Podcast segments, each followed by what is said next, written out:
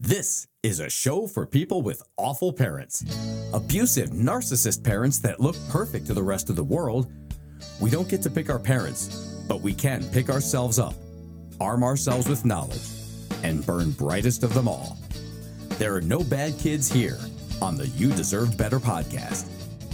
And now your host, Mama didn't love him, the other son.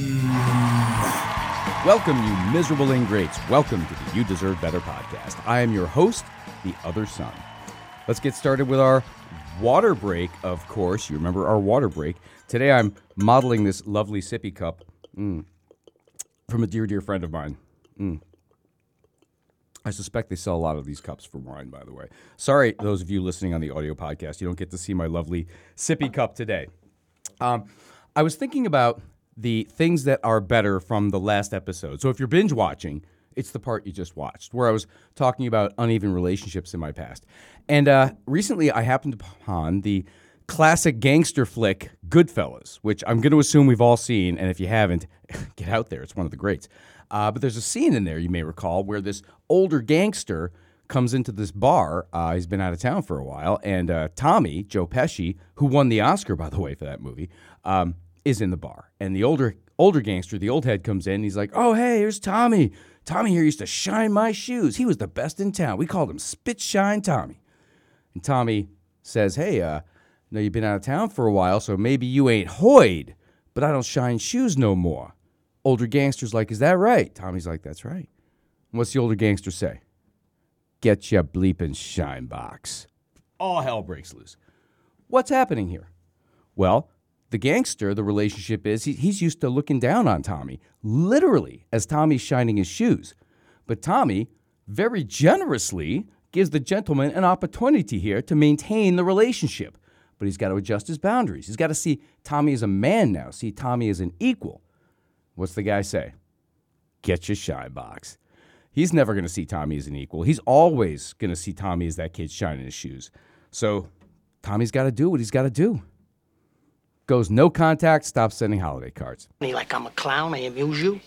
Narcissists like to hide behind their words, but we see through all that right here on Words Matter. Words matter. Words matter. Words matter, matter, words, words matter. So many times in my life, too many account, I tried to broach the topic of our relationship with my mother. Um, I would always try to do so very delicately from a distance, you know, dropping gentle hits, trying to coax her in that direction. But the moment she figured out what it was I really wanted to talk about, the jig was up and the hammer came down. Oh, for God's sakes. Like a game show buzzer going off. Eh, you lose. Oh, for God's sakes. That again. Those four words. A dagger through my heart. A nail in the coffin of our relationship for years and years and years. Oh, for God's sakes. That again.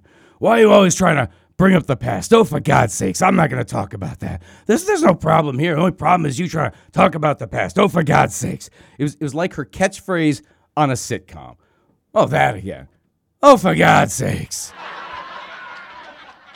and with that one phrase, she just brushed aside all my pain as if it didn't exist. Oh, for God's sakes. As if I was bringing up something as trivial as, oh, last night's baseball score. Denied again and I always blame myself. I always came away from this thinking, oh, I just, I must have not said it right. I must have just not had the right choice of words. I got to figure out how to just say it super sensitive so as to not upset her and bother her with something so trivial. Of course, now I understand that uh, she realized this wasn't a small, trivial thing. This was a big thing, and that was exactly why she didn't want to talk about it. Those four words were no accident. Those four words were her invalidation technique. It was just a reliable button she could push to make all my pain disappear. And not only that, I believe it to be a defense mechanism as well. My mother, I'm sure, when she tried to show emotion as a young child, as a little girl, that was stomped right down by her authoritarian father. And so you learn to associate fear with emotion. And when you start to get close to emotion, it's like a fear reaction, like like like pulling your hand back from a hot pan. Oh, for God's sakes! Oh, for, you almost made me feel something there. Oh, for God's sakes! That was that was very close to emotion.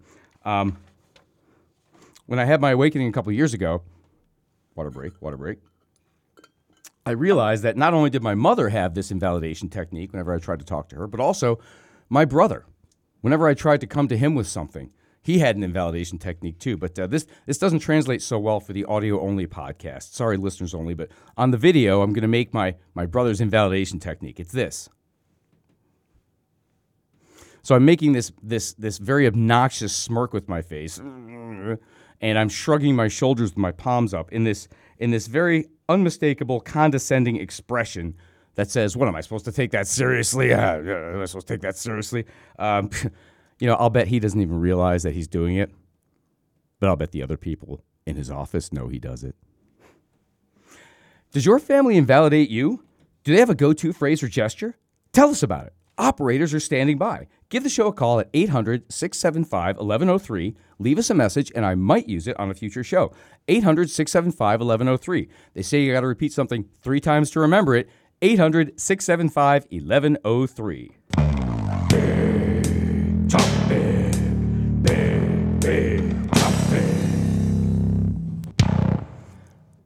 Today, I want to talk about something that's not actually what I planned on talking about today. It's sort of a last second jump in topic. And it's not entirely, it might be a little off topic. It's not entirely related specifically to estrangement, but it's something I think is relevant for people going through tough times.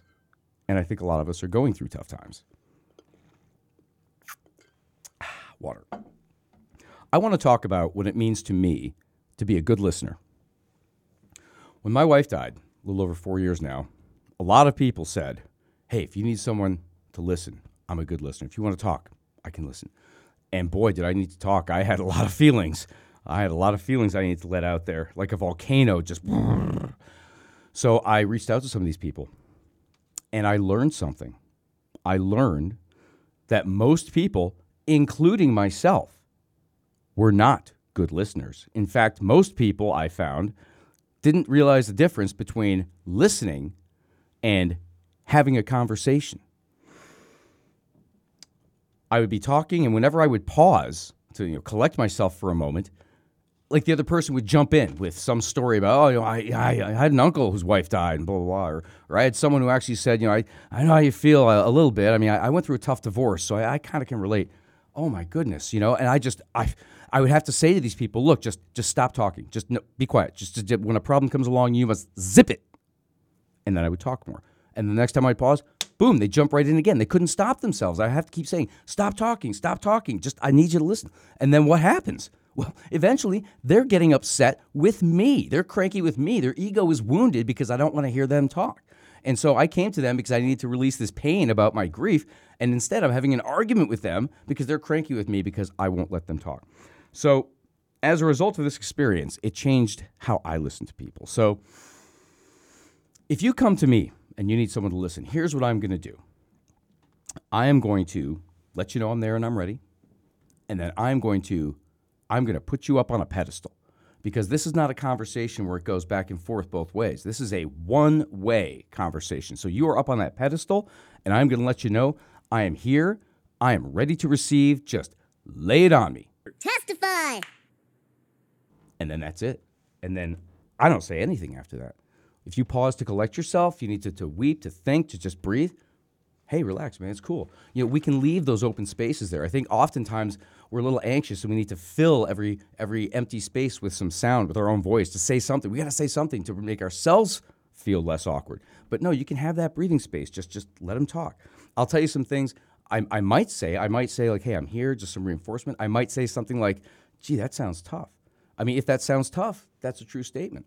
But I'll tell you some things I won't say. I will not tell you, I know how you feel. Oh, I pity the fool who said that to me when I was in my darkest times. Oh, really? You can relate to this. Explain to me how. Something else I won't tell you, for sure, is that everything's going to be okay. It's going to be all right. Things will come around. Oh, someone said that to me in my my worst times. Pull up a chair, Pollyanna. you just stepped on a landmine. Let's take that apart a little bit. Things are going to get better. Where are you getting this information? By what mechanism is my life going to turn around? Please, really, inform me. Those are things I will definitely not say. I feel like people often just spit out these rehearsed phrases without even thinking about what the words really mean. Just, oh, it'll be all right. It'll be all right. You know, your parents did the best they could. They don't think about it. They just say these things they're rehearsed to say. And it's a, you know, it's something that I'm sure I did too, and I'm trying to get away from. One thing I for sure will not do, 100%, is I will not give any sort of advice or opinion unless I'm asked. Unsolicited advice is always criticism. Wait a minute, that can't be. That can't be. And I was the same way. When I first heard that, I thought, wait, but, but I'm just I'm just trying to be helpful. But the more I thought about it, nope. 100%. Unsolicited advice is criticism. Always. So I will definitely not give you that. I try to be the listener that I needed in those dark days, and I'm still working on it, but I'm getting better. We deal with heavy topics on this show, but we don't have to wallow in the mucky muck. We always close on an up note with things that are better. Things that are better. Da da da da. Things that are better. Do do do do. Mm, mm. Caught me in my water. Let's talk about this. For those of you listening, I'm sorry again to leave you behind. I'm flashing my lovely black fingernails at the camera. By the way, if you are listening, this is just all the more reason you should watch the video instead, because you know you never know. You might think these nails look so great on me that they are part of some long established look of mine, but you would be mistaken. Up until just a few months ago, I'd never tried this before. I thought about it. I always thought it would look cool, but you know, I mean, I remember back in the '90s seeing Billie Joe Armstrong wearing that. I thought that looks cool. I want to try that sometime. But years and decades, and I never did. Never made it a priority. It was always, well, I'm sure there'll be some time, some occasion that I'll do it, but but just put it off. Then, uh, you know, now I realize, of course, why. It's because deep down I was always still trying to earn mother's approval, still trying to fill the role of that mythological good boy. And now, now that I'm free of that, a few months ago, I was uh, clearing some things out of the house, and I came upon a bottle of my late wife's nail polish. I'm not very good at it yet, and I'm still learning how to do it, but that's okay. But I think they look great, and I love it. Um, and this is just one example. I'm experiencing explosive growth in all areas of my life, like a force of nature previously held back and now just bursting forth like a raging river, overspilling its banks. I, I frankly have no idea where this is all headed, but I know it's somewhere good. It's somewhere gooder than where I was. And I gotta tell you, it's kind of exciting. This is the person I was supposed to be. Uh, my taste in music has changed. My taste in movies have changed. I, I care for violence much less now. I love Sailor Moon. I, I've become more gentle. I feel like I've become more positive. And that is really the best word I can use to describe it. I, I can truly say I don't really care what other people think anymore. I mean, I do a tiny bit. I'm still human, but now I think it's like a normal amount, not like begging for approval all the time. These changes on the surface, they feel to me like they're bubbling up from this deep, deep well. They're, they're bubbling up from this same deep place where all that conflict and pain used to bubble up. It's, it, it feels like a process of, of the body, like, like pushing out an infection, pushing out all this septic, toxic stuff, and just, just being able to breathe cleanly behind this. It feels like for the first time, comfortable in my own skin. Gene, Gene, like a machine. Blue Jean, I didn't forget. Blue Jean. Coming up on our next episode, Mother's I Loves Yous. Oddly unsatisfying. Grace in the business office, by the way, she was out of town for a few days. Conference with interested parties in Zurich, but she'll get back to you straight away. Email the show, UDB Podcast Rules at Gmail. Facebook group, YouTube channel, like, share. We are live worldwide. Leave no bad parent behind. I am the other son. And until we meet again, let them burn their eyes on you.